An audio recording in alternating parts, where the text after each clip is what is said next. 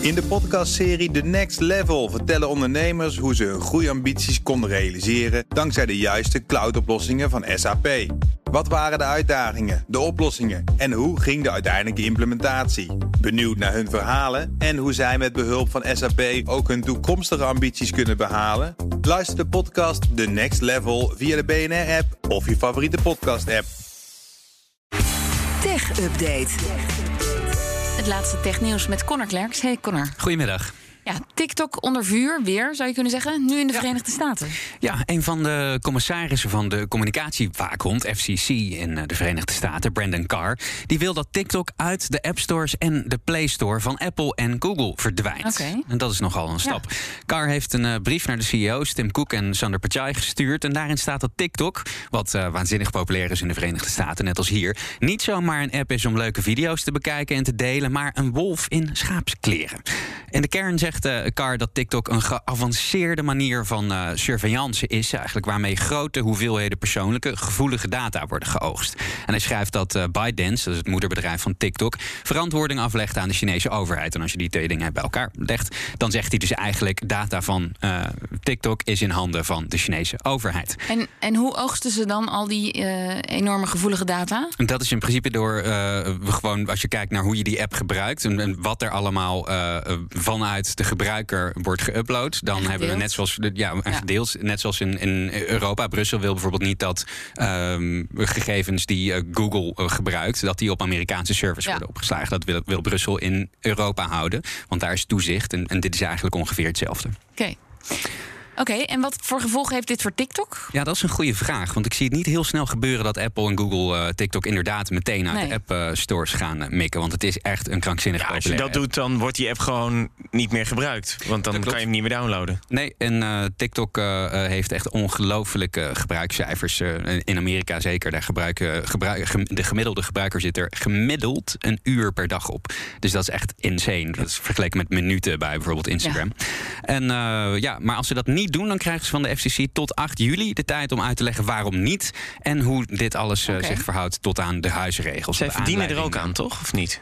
Dat het, dat het in die app stores zit. Die Ja, als jij een in-app eh, aankoop doet, maar het is ook gewoon een kwestie van eh, je wil dat, jou, eh, dat de populairste app op jouw telefoon beschikbaar is, want dan verkoop je weer meer telefoons. En als je TikTok eruit wipt, ja, dan is het de vraag. Alleen ja, omdat dit zij hebben feitelijk een monopolie hebben met z'n tweeën, dan ja, is het heel erg onzeker wat, eh, wat hier precies mee eh, gaat gebeuren. Maar ja, 8 juli is de deadline en eh, daarna kom ik bij jullie terug. Ja, dat is al best wel snel.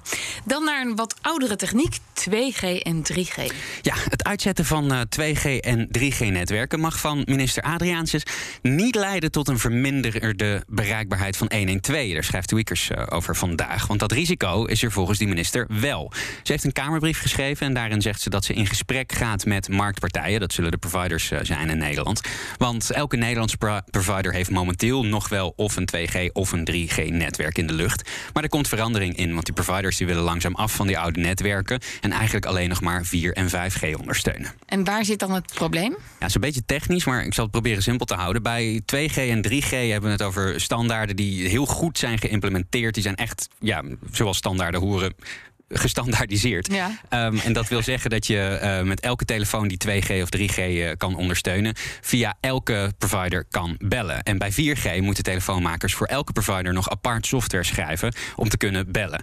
En eh, ja, dat geldt dus ook als je de nooddiensten wil bereiken. En zonder ondersteuning in de firmware van je telefoon, dus wat, dus wat de fabrikant gemaakt heeft, kan je bij specifieke providers dus niet bellen. Dus als jij buiten een bepaald dekkingsgebied zit, dan zou je in theorie met 4G of 5G niet bij 1 en 2 kunnen. Oké. Of eh, als je het eh, nog veel, veel eh, simpeler eigenlijk wil maken. Niet alle mensen hebben een toestel dat 4G bellen ondersteunt.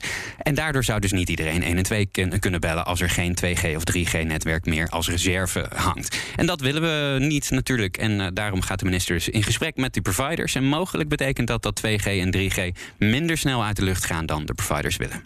En we hebben nog even tijd voor een laatste nieuwtje. Snapchat komt met een betaald abonnement. Ja, Snapchat rolt eh, deze week Snapchat Plus uit. Dat is een betaalde versie eh, van de app waarmee je wat zij noemen exclusieve features krijgt. En eerder ook bij eh, nieuwe features kan dan gewone gebruikers. Daar schrijft de Verge over.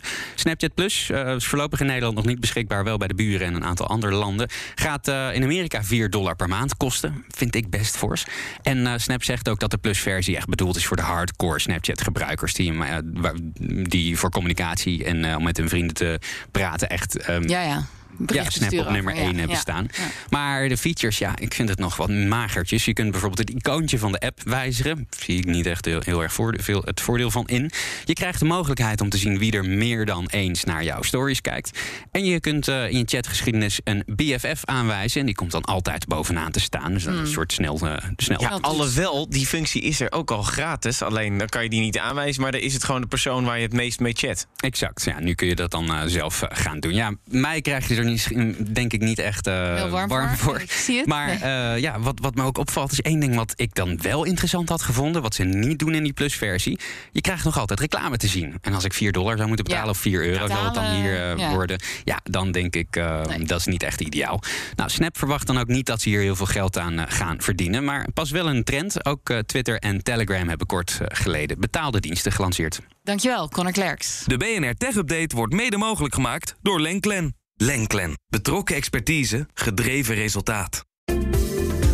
In de podcastserie The Next Level vertellen ondernemers hoe ze hun groeiambities konden realiseren dankzij de juiste cloudoplossingen van SAP. Wat waren de uitdagingen, de oplossingen en hoe ging de uiteindelijke implementatie? Benieuwd naar hun verhalen en hoe zij met behulp van SAP ook hun toekomstige ambities kunnen behalen? Luister de podcast The Next Level via de BNR-app of je favoriete podcast-app.